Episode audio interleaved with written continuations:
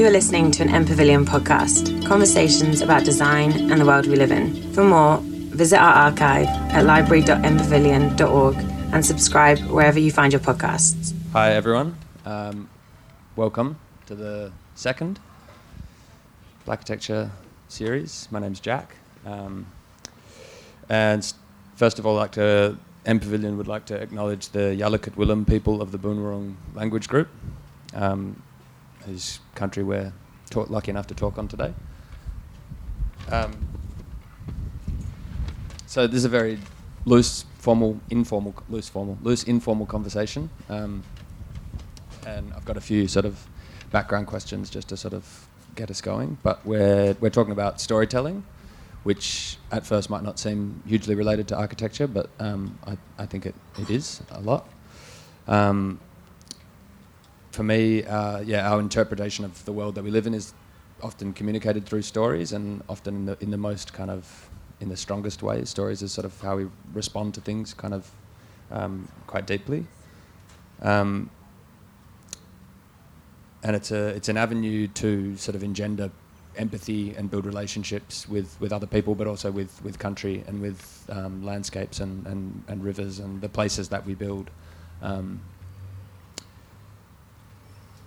so yeah, we're just going to explore explore story, storytelling processes, our own stories, other people's stories, how we express them in architecture, and how, how the relationships and stories that we that we carry help um, yeah di- direct our practices, I guess.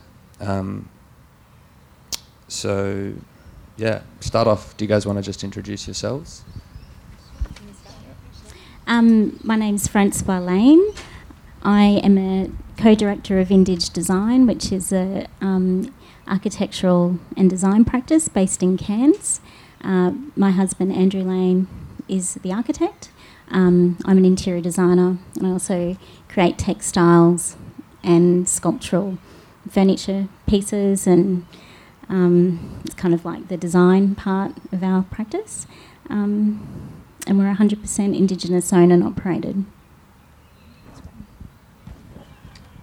Hi, um, my name's Marita Dyson. I'm a songwriter. Um, so the stories that I tell are usually through songs. Um, and I write these songs with my partner, Stuart Flanagan.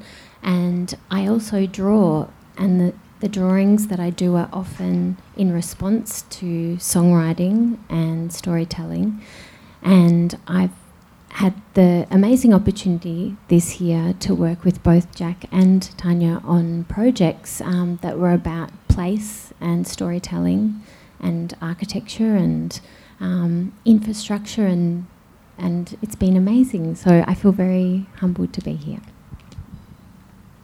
Um, so my name's Tanja Beer, and um, I'm an ecological designer and community artist. Um, I guess I call myself a spatial designer.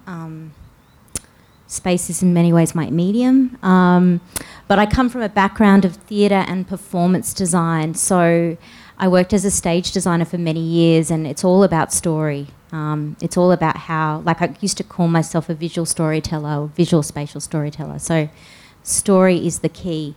Um, but in the last five years, I've been moving out of the theatre and into public spaces and really bringing my, um, I guess, what you call in stage design practice a scenographic lens um, to thinking about space and place. And um, and Marita um, also was part of um, the Living Pavilion, which is a project that I did at the University of Melbourne earlier this year which was a temporary event space that forefronted Indigenous knowledge systems and Wurundjeri Place.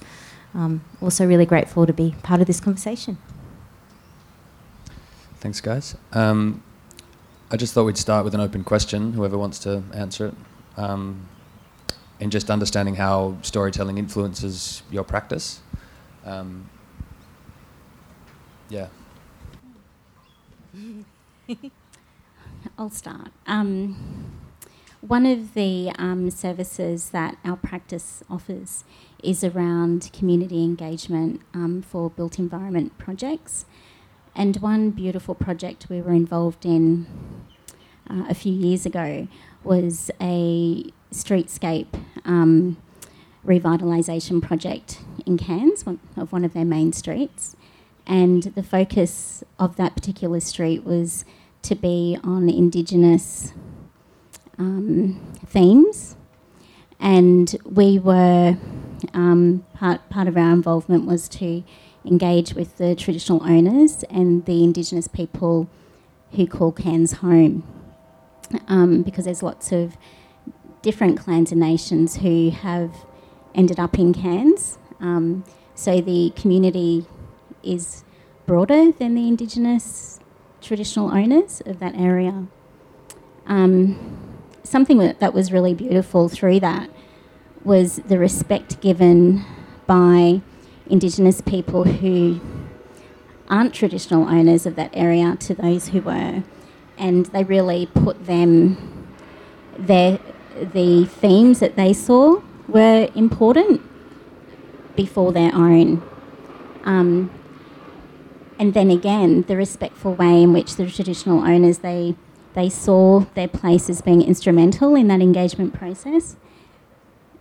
But they also recognised that there were people who, um, through decisions made by past governments, ended up being in Cairns and calling it home. And they wanted them to be represented through that space as well. So there was just this beautiful um, respect given from different parts of the Indigenous community. Um, there were challenges, but overall, so many positives. One of the traditional owners spoke about the, the clans of the area having these waterways, so whether they were um, peoples living up on the tablelands or on the coast coastal area, that you had this network of rivers that ran down the mountain and in that Cairns area. And she spoke about the waterways connecting the people of that area.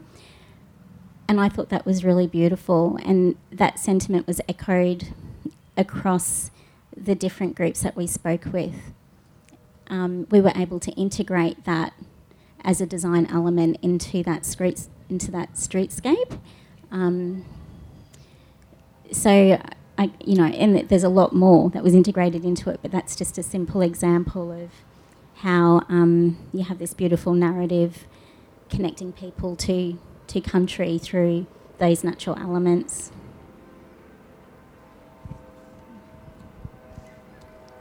Well, I was going to build on um, what you've just been speaking about with waterways, but also throw to Tanja yeah.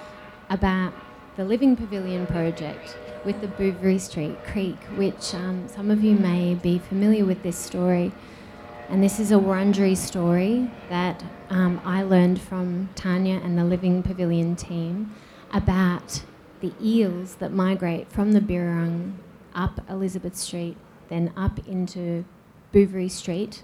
There was once a waterway there, and it's fed by a wetland that's in the middle of Melbourne University, where the Oval um, is situated.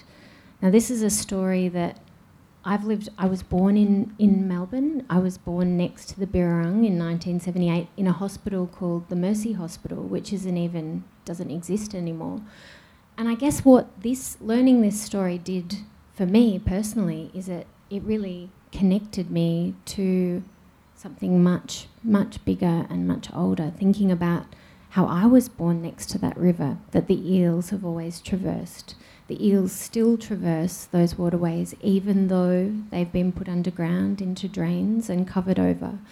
So, even just today, the power of that story as I was riding down Swanston Street, and there's a manhole cover every 10 metres, it's most likely a water pipe or a drain. As you head down to the river, you can feel that whole landscape and the camber of, of the land of this place and so that story makes me remember where I am all the time. And the power of that story is not only um, something good to know and interesting, but it, it continues to affect my way of being in this place. So, that story, um, in response to that story, I've done a drawing and written a song. Um, but it continues and will continue to um, inform where I am and, and who I am in this beautiful place. Um, so just following on from that and, and the work that I did on Living Pavilion, um, what we were really fascinated about are the stories that are underneath the pavement and the bitumen and the land that, that's, that's still there but it's just covered over. And um, how do we get back to understanding that land? So from an ecological perspective, it was about understanding the flora and fauna that used to be there, in particular that site.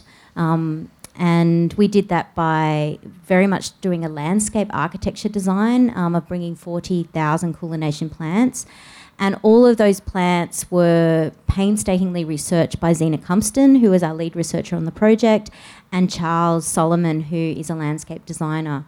And they really forefronted, you know, what plants, as much as we can know, were there on that site, um, which took a lot of research. So there's that ecological aspect, I guess, um, which also speaks to biodiversity and, and um, flows within the system.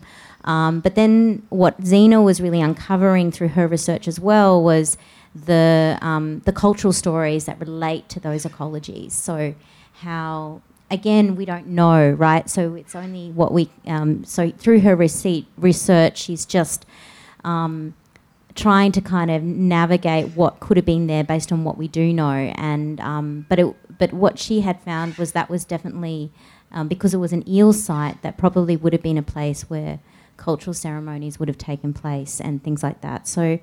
Um, and so many people traverse that site, which is covered over in pavement with piped underneath, and know nothing about this story. So they're not connect. They're walking through and they're not connecting at all. Um, and so once we also work with um, a wonderful graphic designer, Dixon um, Patten, who um, Indigenous graphic designer, who um, then created a pattern um, based on that story, and and then that became the story of the place as you walk down that thoroughfare. Um, but yeah, to me, the layers of story um, we don't we don't value it enough, and certainly in Western culture, um, we've kind of really forgotten how important stories are, and we need we need to bring them back because um, stories are what galvanise us as humans. You know, it's really integral, and um, so working on Living Pavilion and being a First Nations led project um, was a massive learning curve for me, understanding how um, those stories can be forefronted. And for me, it was. Um, I think the biggest learning curve for me as a designer was taking a step back um, it wasn't my story to tell. Um, it's only for me. It was my story. Only it was there. It was, I guess, the story to be told from an Indigenous perspective, and from a Wurundjeri perspective, and it was just my place to support. That's what my job was. Um, so um, yeah, with big learning curve on on that front.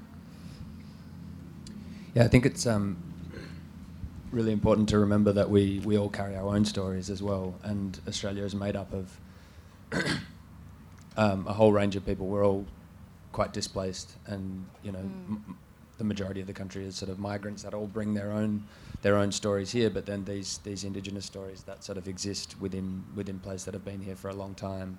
Um, it's yeah, it's really important to engage with with them. Um, the with indigenous stories, they're often embedded with knowledge and lore about place and um, and protocol. Um, have you ever experienced those stories being romanticized or losing their depth or um, altered in a way? And if so, how, do, how does your practice find a way around this or, or embrace it?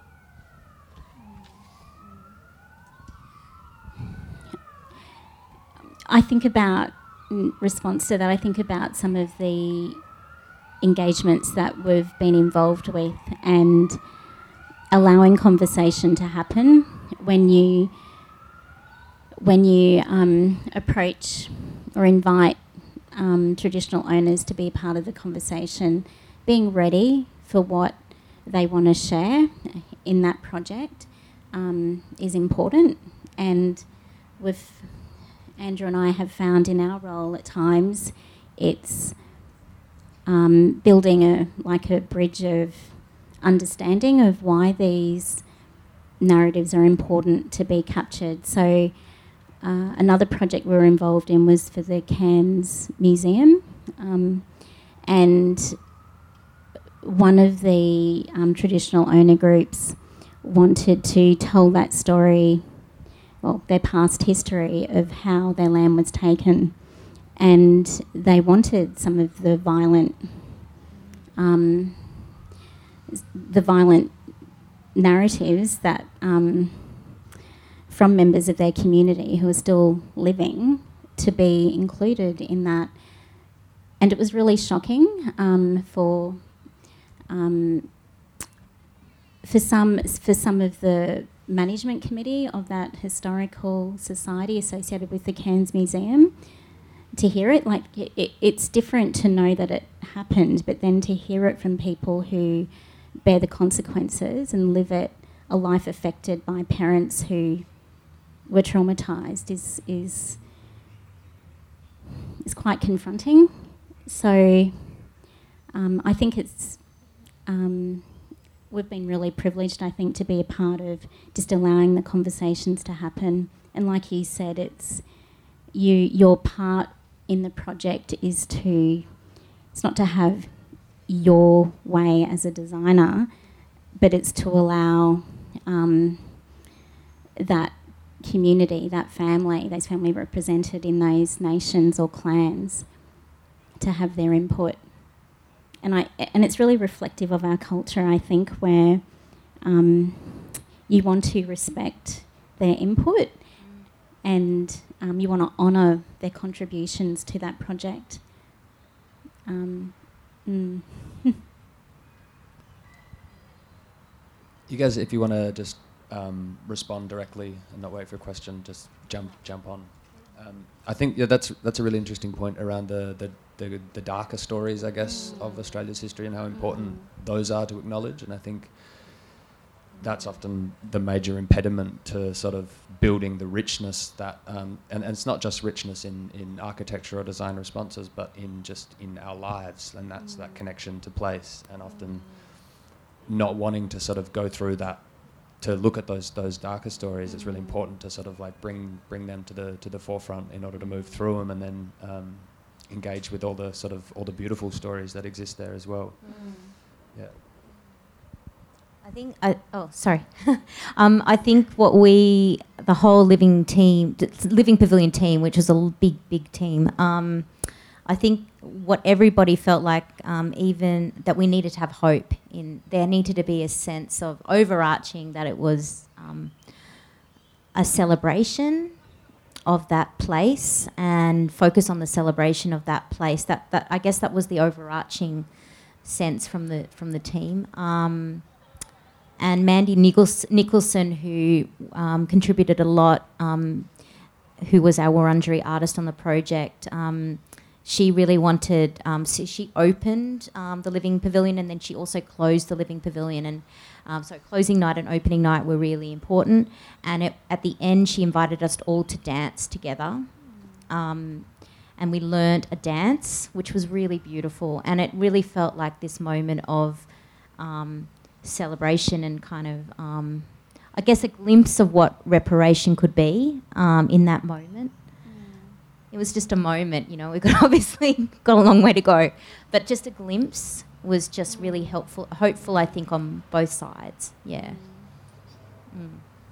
And I think um, in terms of being somebody who is creatively responding to um, to a place and to stories that are not my stories um, to tell, in the sense that this is a story I didn't know before um, before it was told to me through Zena and through um, Wurundjeri people, and to acknowledge whenever I tell that story that it is a Wurundjeri story, and that this is um, a story that has been in this place for such a long time, and I I felt like um, it, I'd been walking around, and um, to quote a Deborah Bird Rose chapter that I read, I'd been just bumping into things, like just not kind of walking around without any sense of understanding of what of where I was. And so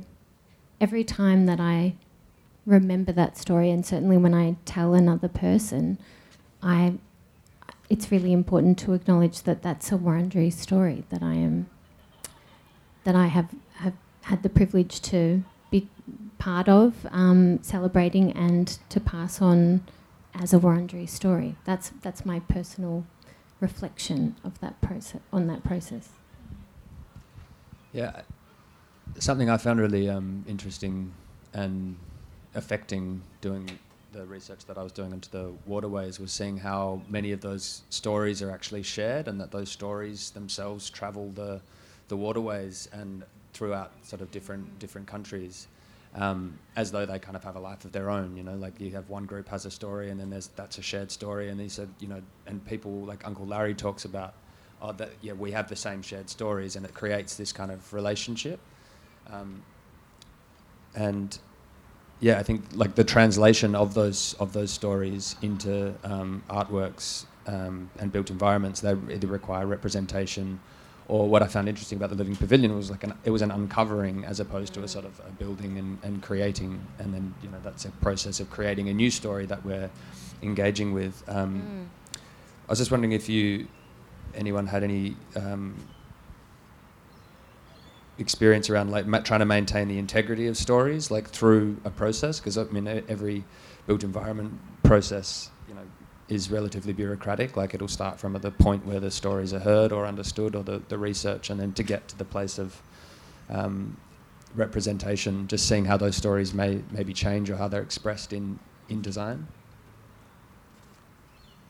Um, yeah, I think I think for me, um, I mean, it was a very long. Well, um, you know, there were a lot of people looking at the design, um, and it was really important that, in a way, I I learned to take a step, like as I mentioned before, and take a step back in the design. And and Zena just said to me, um, it's all about the plants. The plants. Um, we don't need to over design it let the plants speak for themselves, you know. So for me, it was um, in some ways a more minimalist approach. It wasn't about, it, and she said, you know, um, she said, you know, I don't want, it's not about decoration, right? It's everything's got to have meaning and everything has to be there for a reason. Um, from an Aboriginal perspective, and if I don't, if we don't see why it's there, and it doesn't have a really strong relation to place and context and history and and present, um, then it's gone. So that got rid of lots of things straight up. You know, it was like, well, that would look nice and pretty, but no, no, it doesn't make it doesn't it doesn't tell the story, or it's not part of what we're trying to do. Um, she also made um, the other thing that she spoke about was um, we're not trying to pretend that the Kulin Nation plants were always there. We're not covering up the colonisation.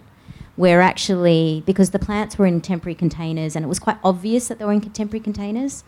Um, and she said, No, I want them to be on display. I don't want people to think that this is, that we're covering over this colonised landscape. So that, in a way, is another kind of aesthetic that I hadn't even thought about. My, my, my first thought was, let's try to make, the, like, make it look like the plants are not in containers. And then she's like, no, no, no, no, no. We've got to be, we've got to keep that there as part of the story. But interestingly, um, a landscape architect, a non-indigenous landscape architect, um, aesthetically did not like it. Right, so he he felt that it should be covered up. Um, so it's interesting how different aesthetics play a role here. But for me, it's again, um, it always had to. And this is the thing that again, going um, speaking, um, you know, some quote, a quote that Zena has said many time and time again that if you make it right for Aboriginal people, um, then it's right for non-Aboriginal people too. So um, that's always been that's been the way that we went with the Living Pavilion. Make it right for that first, and then it'll be right for everyone. Yeah. I think of um, another example um, where in Cairns on our boardwalk, um, there are landscape design has included these beautiful framed views of country, and it captures a framed view of a storyline. And Indigenous people who know, so people from that country who know those sacred stories, will know what is framed in those views. And that's integrous. and it also respects the sacredness of some of those stories that sometimes it it doesn't have to be shared, but Indigenous people will recognise exactly what's being framed.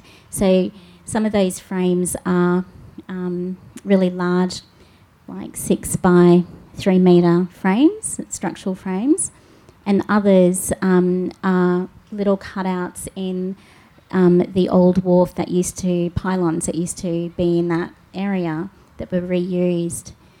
Um, and just little cutouts big. And it captures a view, you know, maybe 40 kilometres away. But um, there is a story to that view. Um, and I think that's really beautiful. Yeah, it's like a, using design as a way to sort of platform um, the stories mm. that are mm. there and also the stories that the people who use the space carry in the same way mm. that you know you're platforming the, the, the, stories of, of the plants rather than trying to impose just allowing allowing those stories to exist mm. yeah mm. um, I wanted to ask you Marita about your mapping process because um, you you researched the waterways of the of the West for a, a long time and had a, a, really interesting way of mapping, and I think that that adds another.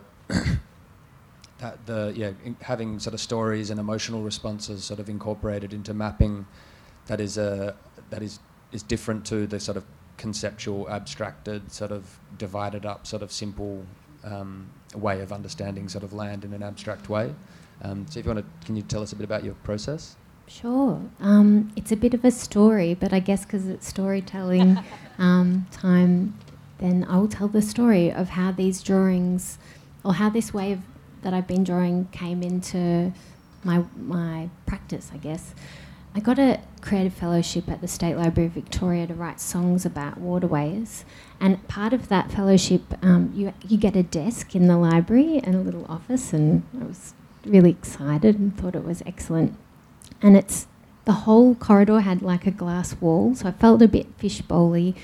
And people would walk past, and I'd be like, "Oh, I better do something. What am I doing?"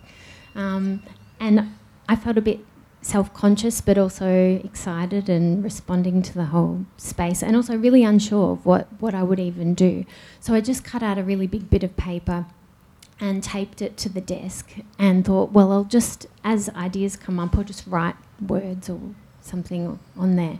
And so I started looking at the map collections and um, thinking about the waterways that I was interested in, particularly the confluence of the Maribyrnong and the Birrarung, which is a really important location um, thinking about this place because that's where um, geographically it's one of the lowest points in the in the city at the moment, and um, it's a point that's been really impacted by engineering works through time the course of both the Maribyrnong and the Birrarung have been slightly altered.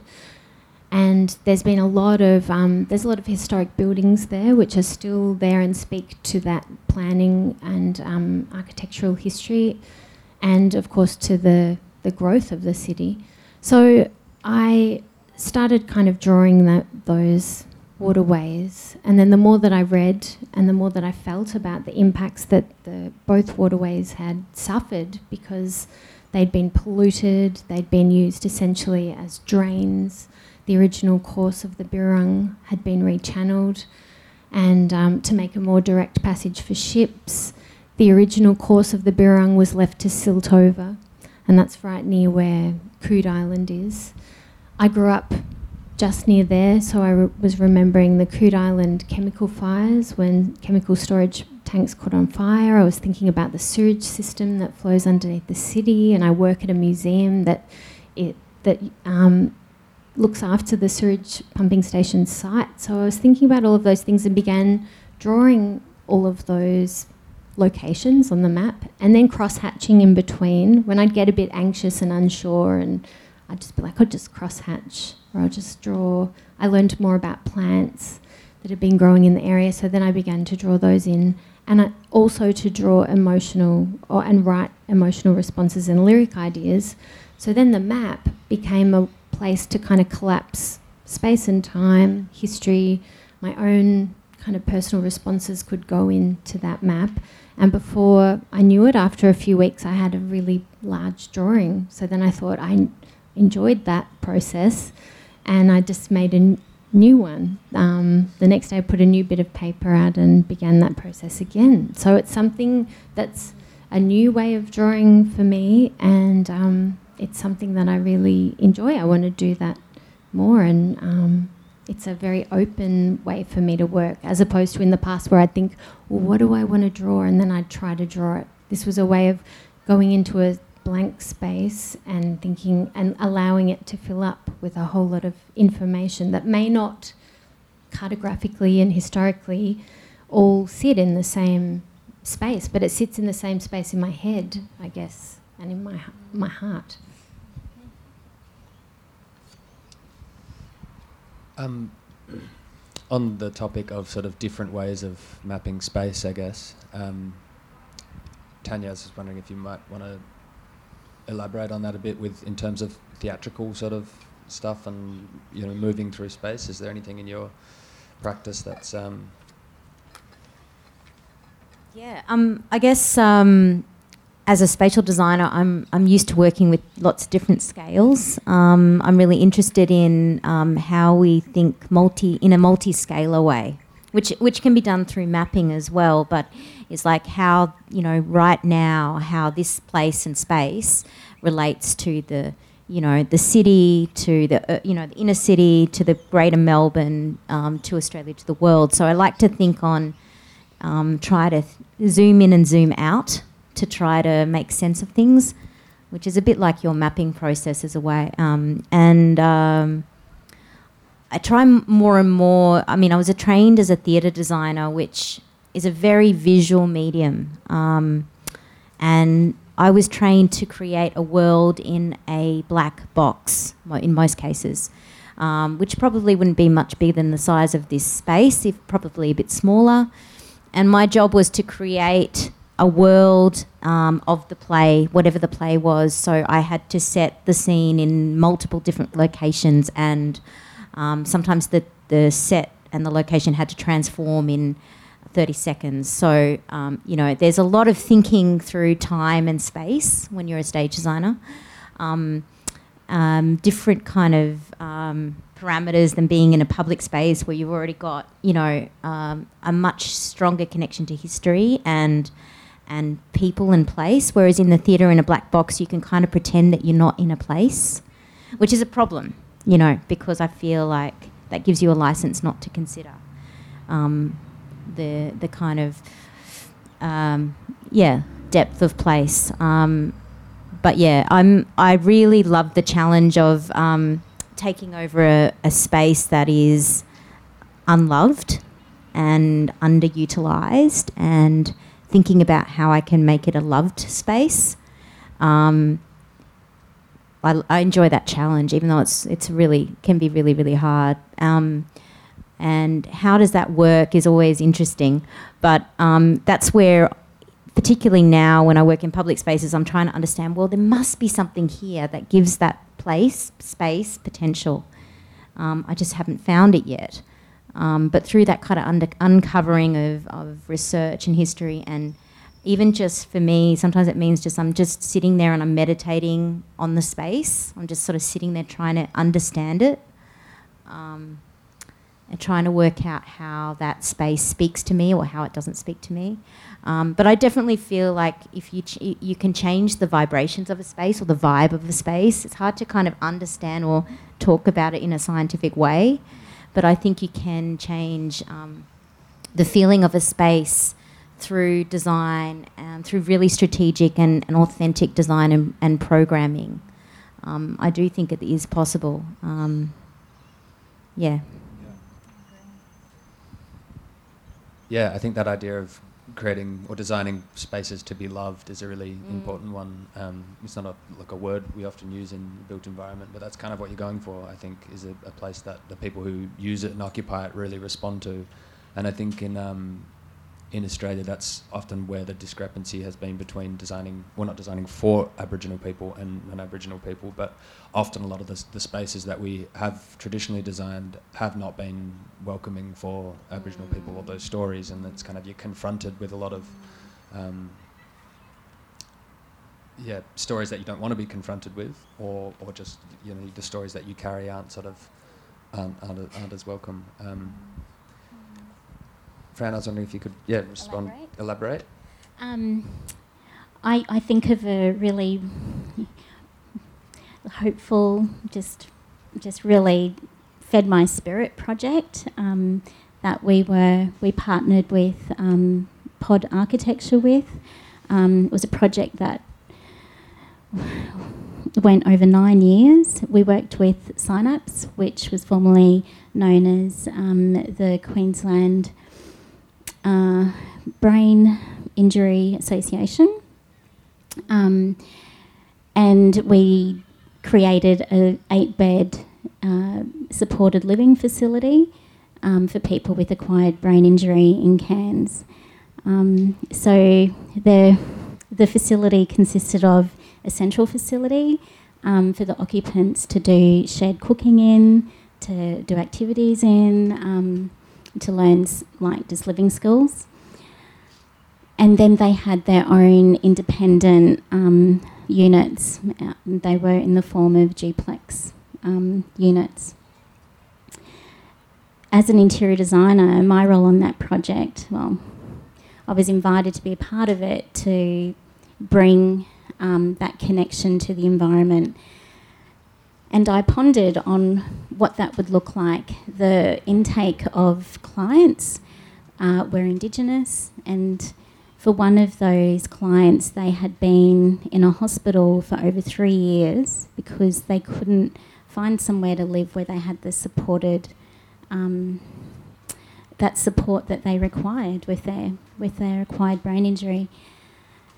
Um, which is really sad if you think about it, living in a hospital in the confines of, you know, a bed, you're maybe sharing a room in a public hospital, getting woken up all the time. Um, so it was really, really tragic. Um, anyhow, this space that was created, or the the methodology that I brought with the interiors, was about um, thinking about where that intake group could possibly come from um, in the years to come and, and then. So I thought about the country um, and what it looked like around the region. And so the way that I tried to bring that country in um, was through um, the selection of materials and finishes um, for, for the interiors and the colour scheme externally also. Um, the the um, landscape architects, landscape designers, um, were an Aboriginal business called Agriculture, and they bought into that and then expanded it on onto that um, idea. Um, and they selected Indigenous plantings um, from the region as well. Uh, and the beautiful thing is, is that the, the planting attracts wildlife, bird life. Um, so not only do you have colour linking both internally in finishes, but then in plants, then you get the smells. So there were medicinal plants included. See, um, the um, signal planting, which, like for example, you have um, bottle brushes that flower. When they flower, um, it signifies the time that you go crab hunting. Um, so some beautiful references to connection to place through that and to um, just activities that you do on country. Um, yeah, so th- there's just been some terrific outcomes of um, um, clients within the facility um, coming off medication completely for some because they were in an environment where they felt safe and welcome and they could connect back to the surrounds again. That's beautiful. Yeah. Um, I think all the words I've written down here are just statements, so I might see if anyone in the crowd has a question now. Um,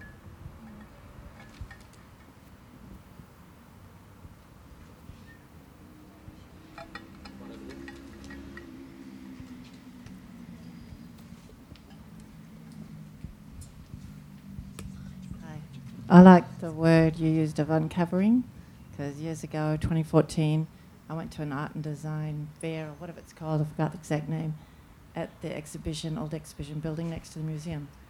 And the person that won the big art surprise was, surprise prize, no, the biggest art prize was from Singapore. And she was an artist that had uncovered the waterways, mm. taken the cement off. And so she wasn't an eco activist, she was an artist. And she won a prize for doing that. And everyone was behind her in her environment. And of course, that uncovered, like you said, the word uncovered, and I love that because it uncovered the history and the stories behind the waterways. So I think that's wonderful if Marita and others who have mapped the waterways and then they hurry up and uncover the Elizabeth waterways and we can see the water again and then Elizabeth it activates Street people to clean them up and enjoy them. So I think that's wonderful, the word uncovered. Great. But what was my question? Yeah. Who's working on that? That's what I wanted to know. I'll join in, whatever they're doing. I think a lot of people are working on it at the same time, and I'm sure there's people in the audience. I know Jack's working on it with resistance transmission. It's it feels like there's a lot of discussion. Tanja, you've worked on Bouverie Street Creek story. I feel like there's a lot of people thinking and talking about this at the moment. So I think it's happening collectively. Um, there's a lot of um, sharing of this this um, this kind of research and thinking at the moment. But also, I, I would like to backtrack and pay my respects to all the people who've been fighting for the waterways long before I even knew many of them were still flowing, particularly people who've been protecting Moonee Ponds Creek and Merri Creek, and of course, all the, there was a lot of activism in the 1970s in Melbourne that has set um, us up to kind of respond um, at this point in time because a lot of those waterways were protected from having freeways um, completely obliterating them. Um, in terms of Bouverie Creek, there is a plan to daylight it. Um, at least one section of it. It's a big engineering undertaking. Um, so I, I don't know where they're at with it, but they definitely there's definitely a big call f- at least to try and see if it can be done. Um, so there's a start. I do think Elizabeth Street should be a waterway. And it always wants to be, doesn't it? Like these stories show up. That's the thing that I think is amazing. Elizabeth Street, when it rains, it floods. It's telling the land is like and is telling us that it's it's not meant to be what it is currently. So again, that that goes back to listening. You know, that's a form of listening, isn't it? Because because um, living systems do show themselves to us, and um, we just need to, um, yeah, be more aware of those things. Listen to their stories. Mm. Listen to the stories, yeah. Just in case anyone didn't know that the Elizabeth Elizabeth Street used to be a big waterway and it's been covered over and it's lots of problems with leakage and stuff. Um, mm. Melbourne Design Week next year will is the waterfront program. I'm not sure if there's anything on that, but there was a fair, there was some last year. So yeah, keep an eye out if you want to learn more about the waterways of Melbourne.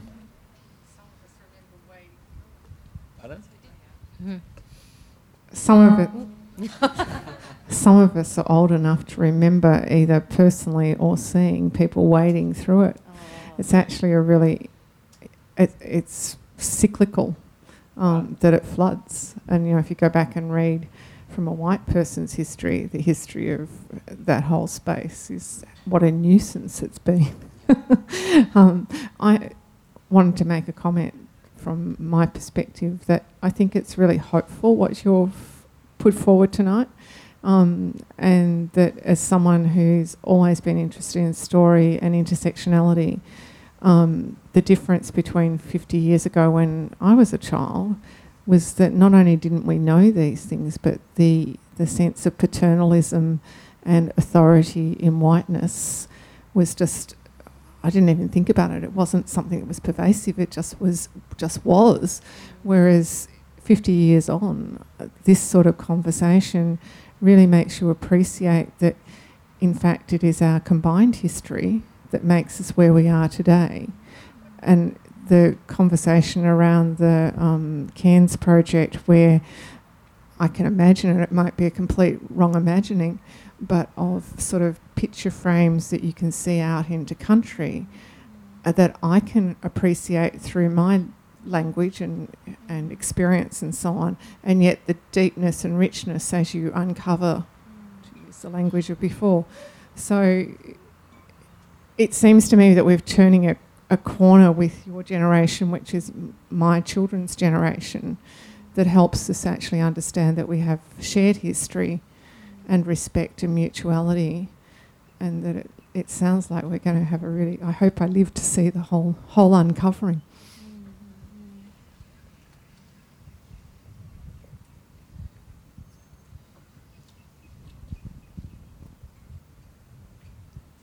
Hi. So, um, with your community engagement processes, you'll be um, connecting with elders and traditional owners and other respected members of the community. Um, when it comes to hearing those stories and how they're um, going to be translated into designs, how do you know that those members of the community are actually respected and that their stories are the ones that, you know, are going to be reflected in the pieces and that the community that the well the extended um, indigenous community in that particular area are going to respond to those stories whether it's going to be like oh um, yeah that's part of my story or whether it's that's that person's interpretation and we don't agree with that um, why were they picked for it? So how, how do you handle situations like that um, knowing who is the, re- the respected um, people to share those stories one to you. that is a that's a fantastic question. It's a really fantastic question. Um, black politics is even more complex, I think, than white politics. so, um, in the way that Indij design goes into engagement, we um, we do a lot of talking with different segments of a community. We really put forward to our client that we need time. If we're going to undertake engagement, we need time to undertake it in the right way. Um, you can go to um, land councils and find out who the representatives are. Doesn't always mean that those representatives speak for a clan or a nation of people or that they're respected. So there is this um, exploration of um, trying to to engage with as many or a broader section of the community as you can. You add to that the time constraints on a project, and it's not always possible. Um, to have the amount of time you really, really need. So it's like you have these competing priorities, and as an Indigenous woman, it's really, I know Andrew finds this just as challenging. Um, you just have to do the best that you possibly can. Um, you test out um, recurring themes or narratives to see if others relate to that as well. So you can you're always testing what you hear to see if others um, agree or disagree with it. Sometimes you can see that there's real there's absolutely difference of opinion. So then you look at what the common the common um, contributions are, and you try and find a common ground that you can work from. And then through our process um, with designs that we've done, you have this collecting of information, and then you take it back. Um, like we use it to form an expansion on the brief, and then we take that back to those groups again. And so, in cases we can be working with elected councils who know the community, you can be working with respected elders across disciplines within the community, so from health um, to community services um, to elders groups. Um, elders groups actually are always referred back to, so th- they're, um, they hold, I guess, the they hold culture and guide all those um, younger than them or following behind them. Um, yeah, so there, there's there's a process there in just collecting that information, and then there's once you've collected that information and they say yes, you've captured that, then there's a process of translation, translating that into design form, so on paper, sketches or perspective views of spaces. Then you take it back as a process of validation to see have we actually captured what you were talking about. Um, so there's steps there in that, just continuing that open communication. Um, but I think you're not always going to make everyone happy, and we're prepared for that. But what we stand on is that we have um, engaged with as many of those leaders, taking it back to elders for that blessing. Um, and and we'll, we stand on that. Is that is that sufficient? Okay. Did you want to add to that? um, yeah, I, I, totally agree with what you're saying. As um, as a non-indigenous person working on a indigenous-led project, um, it was really challenging, and there's a lot of politics that I obviously had never met before. So, trying to navigate that um, was really hard um, it was definitely a challenging project. There's no no doubt it. The thing is, for me, um, while it was a challenging project, um, it was the most rewarding project I've ever done. So it, you know, it there's so much.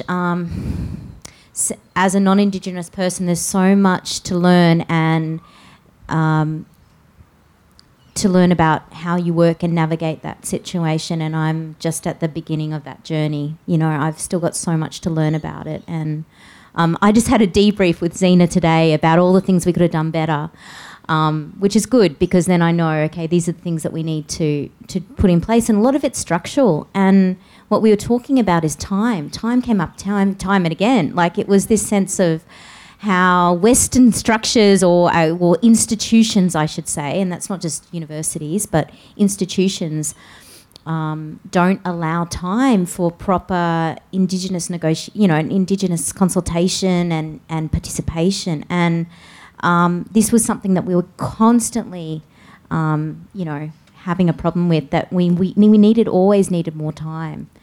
Um, so that is something that I would take for the next project is allowing space and time for these things to be done, um, you know, with as much, um, you know, which with the, as much integrity as as possible.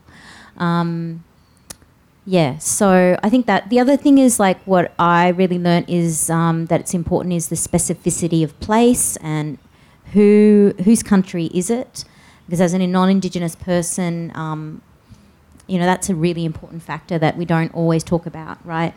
Um, and really, we really should think of Australia as Europe. You know, it's got many, many, many countries that are very different, and um, and so because it was a Wurundjeri place, um, it was really important that Mandy Nicholson was an artist because she's Wurundjeri and she um, is also a knowledge keep- keeper.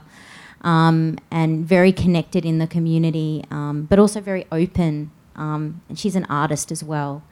Um, so we, she saw the designs um, at multiple sta- stages because we wanted specifically a Wurundjeri perspective, but I we didn't have the opportunity to take it. Um, you know, we, we did have it part of a consultation process where it was put forward by the university to the elders, but it wasn't. I didn't feel like it was. They just put it forward on behalf of us, that was the way that the institution operated, but it wasn't. But really, Zena needed to be in the conversation, in there, in the room, you know, and that wasn't allowed. So sometimes these institutional structures are not conducive, um, and it means that some, uh, you know, that our Aboriginal collaborators don't always feel safe. You know, the cultural safety is not always protected, and that's something that we really need to think about. Um, yeah, I think that's. But yeah, lots, lots to learn and lots to reflect on. Um, there was something else that I thought about, but I've forgotten now. It might come back. Um, I just wanted to elaborate on that as well. When it, it, to me, it's about um, allowing values to drive the outcomes rather than the other way around, which is what those cultural protocols are about. They're about protecting um, cultural values. They're about protecting respect and protecting those cultures. And if you follow those protocols and you sort of do each step with as much sort of, as you said, integrity and respect, then you, you that's how you, you get to your outcome as opposed to sort of that's the outcome we want and we're going to bulldoze, bulldoze our way to the end whether that's in, in architecture or whatever process Yeah. you're in and you have to allow you have to have the um, to not have the ego to step out of it and go like Yeah. I'm happy to let go of what my intent is because it's going to be driven by the by the process Um, yeah, as soon as um, so in this project, everything that was in the space was designed um, by an Aboriginal person. So all I did was coordinate and support. Um, I think this was my my least designed project. So in a way, even though I was helping hold it all together and bring it all together, um, yeah, it, the, I didn't design anything actually. I just helped support the design. Yeah.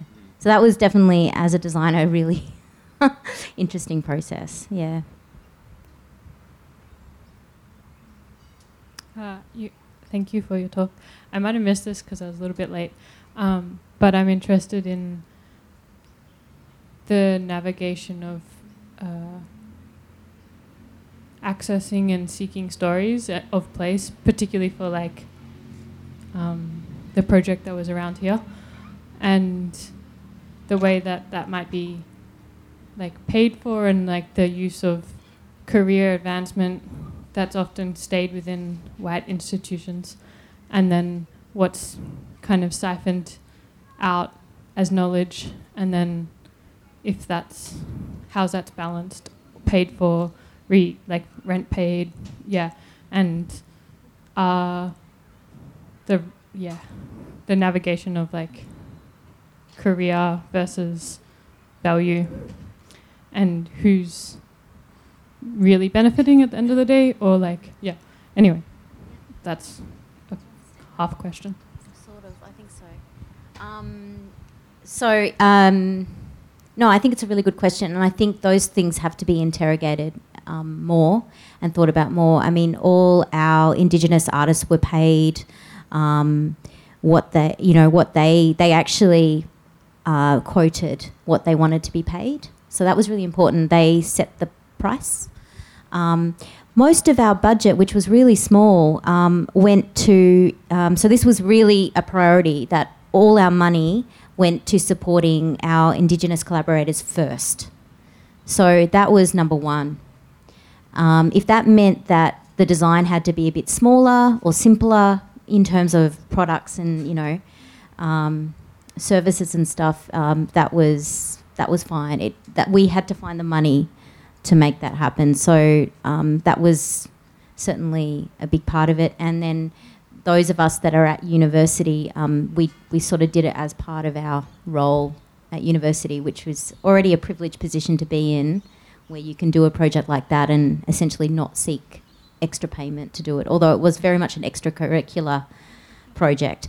Um, and important for us was Zena was the co-producer um, on the project, um, and where possible, we kind of put her, well, we made sure that she was the one, if she wanted to, she was the one that was always on stage um, before us, or she was the one speaking for you know about the project instead of us. So that was really important, making sure that we actually Kathy and I, who were the other co-producers, when possible, took a step back. Um, and I mean, I know that it's le- it's led to lots of opportunities for Zena um, in terms of um, her career trajectory. Um, yeah. I, I, that's a wonderful question. Um, I, well, our practice, we place value on the contributions of traditional owners that are engaged. So we, when we are approached by clients, we will talk to them that just as you pay for a historian to provide consultancy to what that place was, know the history of that place there should be also equal value placed on consultancy with traditional owners because their time is valuable, their information is valuable, and in some cases, it's what they have left is their stories of connection to country, and we don't want to be a part of exploiting that. So, um, but we want to advocate for placing value on that.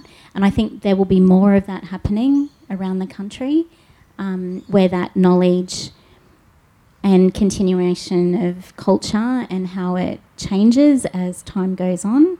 Um, that's respected and um, for a truly respectful consultative process, there is um, a value, a monetary value placed on on that. Mm. Oh no. Back again. I'm her daughter, by the way. um, so I just have one last question, I swear. Um, I was just wondering if university prepped you on how to engage with um, local Indigenous communities, because obviously each community is going to be different in how you engage with them. Um, was there any, like in your university courses or your studies, where you were prepped or um, had any research on how you connect um, with communities and knowing the trust and the respect that's involved? Or did you have to learn on the way by yourself um, or with other people? And if it's not at university or in studies, um, would you recommend that universities and studies do bring that up as an important role if you're going into um, a career where, indig- where you're going to be communicating and engaging with Indigenous people? Great question. Um, I actually think the p- well, yeah, I would actually like. Um, I don't know. Maybe one of you would like to answer. I know that Sarah, even though you're not on the panel, I know that you would be able to give um, more insight into that. Um, I know that there are representatives, Indigenous um, um lecturers, designers, um, like I think of, of Jefa at um, University of Melbourne, mm-hmm. that he's been uh, involved in indigenising, I think, and you may want to correct me, Sarah, but um, um, bringing that aspect into into the architectural school. Um, and there are other Indigenous architects around the country who have been employed by universities to bring that Indigenous perspective. Um, I know that when I was at uni, it, it was not taught um, and for me, it's been, I've really taken for granted just how much I, um, I guess, what knowledge I had in that space. And um, however, as I've practiced and as I've done work with Indigenous communities, um, I, I, you know, of course, I've grown up around family and what learning all the time what is respectful, knowing that because I'm um, I've grown up with a very strong Torres Strait Islander connection to culture. Um, that I, I do not have all the answers and I do not have the knowledge for other Aboriginal nations. And even within the Islander culture, there are, you know, there's there's different groups there as well. So I knew I was not to be speaking for others. So I knew that respect. Um, so there's been a lot of, um, I guess, just just being taught well. I've, I have a great mother who's taught me how to respect others and other other. yeah. So I, I recall even being on country when one of their leaders died suddenly, and I was with um, at that time I was working in government, and colleagues believed that they should stay in that community, whereas there was another colleague of mine who. Um, was a daughter of a significant Aboriginal leader in the country. Um, but we both went, we must leave here out of respect and let the country go into sorry, well, they're going into sorry business, but we could not stay. And we both felt, felt that spiritual energy of the country telling us to get out. And we had to get out, we had to leave. Um, so yeah, just being taught taught well there, and it's so wonderful to be able to use that and then share that with with um, others in the field. Um, there's so much to, to just share. From from as someone who's an academic who's based at the University of Melbourne, uh, yes, we're doing the, this thing slowly happening. It's way too slow, and um, I never had any training in this at all. I was lucky because um, one of my best friends growing up was Aboriginal, um, so I think I had. I, I, she's my oldest friend. I've known her since I was three years old, um, and that's certainly a, quite a unique um, experience um, as someone growing up in, um, with with an Aboriginal friend. But also in theatre, I think there's more engagement. so we do a lot of outreach theatre projects with with wider communities, and that can be Indigenous communities. Um, yeah, it's often in very different community contexts, and and that's how I started engaging. But I was like, I had to learn on the fly, you know, and I got it wrong a lot because no one had ever taught me. Um, and uh, I was really lucky because I worked with a theatre company called um, Jdarra Performing Arts, which was based in Brisbane. And um, I did that early on in my stage design career, and I had, and there were no um, at that time there were no Indigenous stage designers in the country. Um, so I was around, so they invited me, and that was a big process because, of course, as a non-Indigenous person, I was um, my job was to bring to life or spatialize, visualize Indigenous stories, um, because there wasn't at that time, and this has changed, thank God that there are now Indigenous designers that can work on these projects. But like that was also a really big um, learning curve, um, and a really amazing process. But yeah, it was was you know very tough. Um, but of course, all of the stuff that I designed was co-designed um, with the actors and the director and the writer, and everything was painstakingly done collaboratively um, to make sure that I was, you know, visualizing it um, in in in the way that in which um, it was imagined, I guess, in the director's and the writer's mind. But it was I had to try to find my way to connect so that I could do it justice. Yeah, I think that was a really good training ground. Yeah, I'll, I'll add to that as well. I, when I was at university in WA in 2014 studying architecture, there was n- no Indigenous engagement whatsoever. It wasn't a part of the curriculum, um, and I think that was pretty common then. But it is cha- it's changing a lot, and there's a there, there is a, like a, a real sort of spread of um, you know amongst the universities to to incorporate that as sort of like as a given in in sort of architectural education at least. Um, so I think we're in a it's at a, at a good good place, good point in that in that regard. I think, like he said before, we're in an exciting place. It's like a junction where you have all of these fresh um, designers coming up through the ranks, and um, it's exciting to see what these guys are, are going to do and how they're going to change the the way that um, um Indigenous people are engaged with, and then what those outcomes are and how they're integrated into into the built environment. I think is really exciting.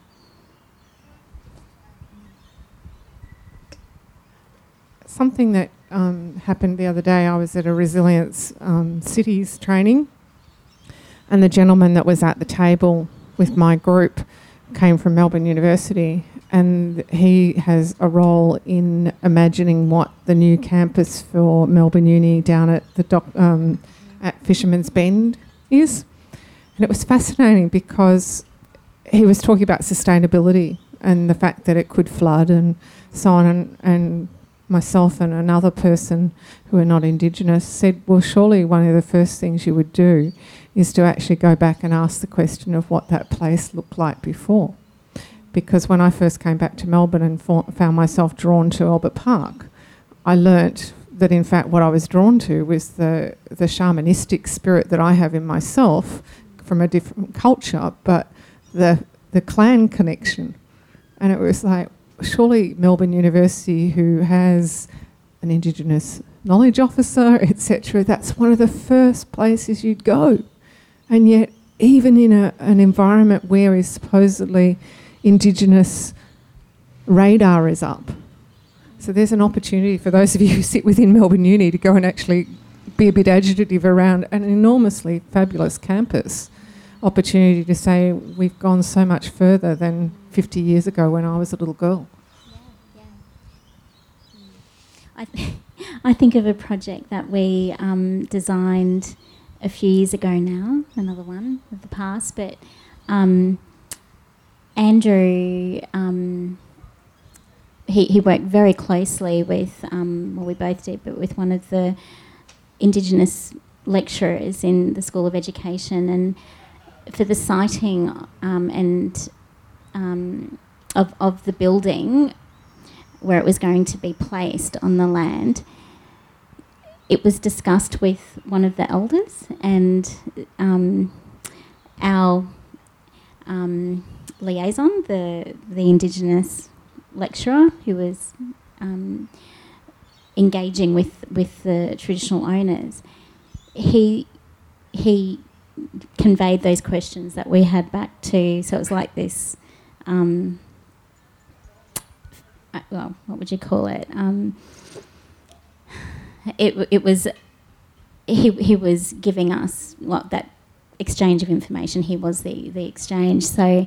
Um, the t- traditional owner told him how that building was to be orientated and how it was to be placed on that site. And the wonderful thing was the way it was placed, only three trees were removed and they were all, they weren't indigenous to that area, so that was great. It was placed alongside a creek bed um, that when it was in wet season, it would run or flood, as they call it. Um, and with the last lot of floods, you may have heard about it in towns, although pretty catastrophic. Um, but that area did not flood. Um, so it was just fantastic. So that knowledge that this man had about that land, um, he's, he was asked like, "What have you known this area to flood?" And he's like, "No." And the the um, project manager from the university, um, from their estate office, they were all like, "Who did you talk to about this?" it really messed with them that we're going, he said, blah, blah, blah, and we're going to go to him to find out where that location and orientation should be. This is the right way to do it. It's an Indigenous outdoor learning centre. We're doing it this way. Um, and we just stuck to our guns and um, advocated for, the, for that input. I think as well, just unfortunately, whenever there's big sort of developments going on, there's just a lot of people um, wanting, to, and there's opportunities to make a lot of money, and a lot of people who just don't give a shit. So you have to be really smart about where you put your energy in terms of trying to get the right people to listen, so you can be effective. Because yeah, there's always people wanting to exploit those those developments. So mm. yeah.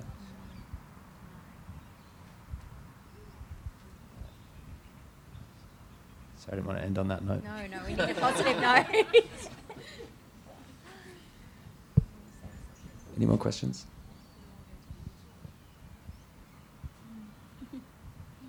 I, I just want to. Oh, and I'm just saying one, one thing about storytelling again that I that I find um, really important in the face of and talking about optimism um, in the face of sort of climate change and lots of sort of negative stories that we hear, which are not um, untrue, but um, the way that we interpret the way that we interpret a lot of those kind of stories, they're, they're, they're warnings, they're targets, they're figures, they're abstract, they're, you know, it's, it's a lot of doomsday.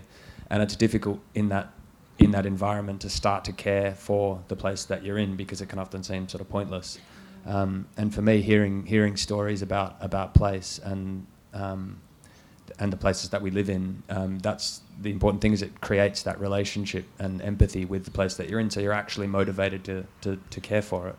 Um, yeah, so yeah, I, I, would encourage people to try and um, find out as many stories as they can about the places that they live in to, and help sort of everyone to start taking on that sort of custodial custodial role and to care for the country that we live in. Just want to add one of the the the most rewarding things that I did this year was I took over a sustainability subject um, that I ran at Melbourne Uni, and the first thing that I did was um, include Indigenous knowledge systems um, as like the thing that we did in you know s- essentially in the first couple of weeks. Um, and I got Zena to come in and give a lecture, and we and look, we have a lot of international students, so this is all very new for them. And we prescribed Deborah Rosebird's um, uh, text, which was a really good introduction, um, particularly to our non, um, you know, Australian students. And um, and then we went to the Footscray Community Arts Centre, and they were doing the eel trap weaving. I don't know if anyone was part of the science gallery. That just happened to be. We we basically made sure it was in the week that we could go. Um, so um, Byrne was running that, and, and she invited us in, and I took in 65 of my students to do weaving um, as a way of understanding and, and really trying to embody, actually, um, sort of the, the knowledge that Zena had, you know, shared with us, as well as the writings and. Um, and that was really transformative. And all my students at the end um, all talked about that lecture and that week being the most transformative way of thinking about sustainability in a way exactly that that generated a sense of hope, um, but also a new way of thinking um, about sustainability that wasn't, I guess, so mechanistic and sort of reductive. And um, yeah, I know that I can't teach sustainability anymore without including Indigenous knowledge systems. That's the big aha moment for me. Um, so yeah, so I'm hoping that that will continue forward and more people will be doing that. We really need it. Yeah.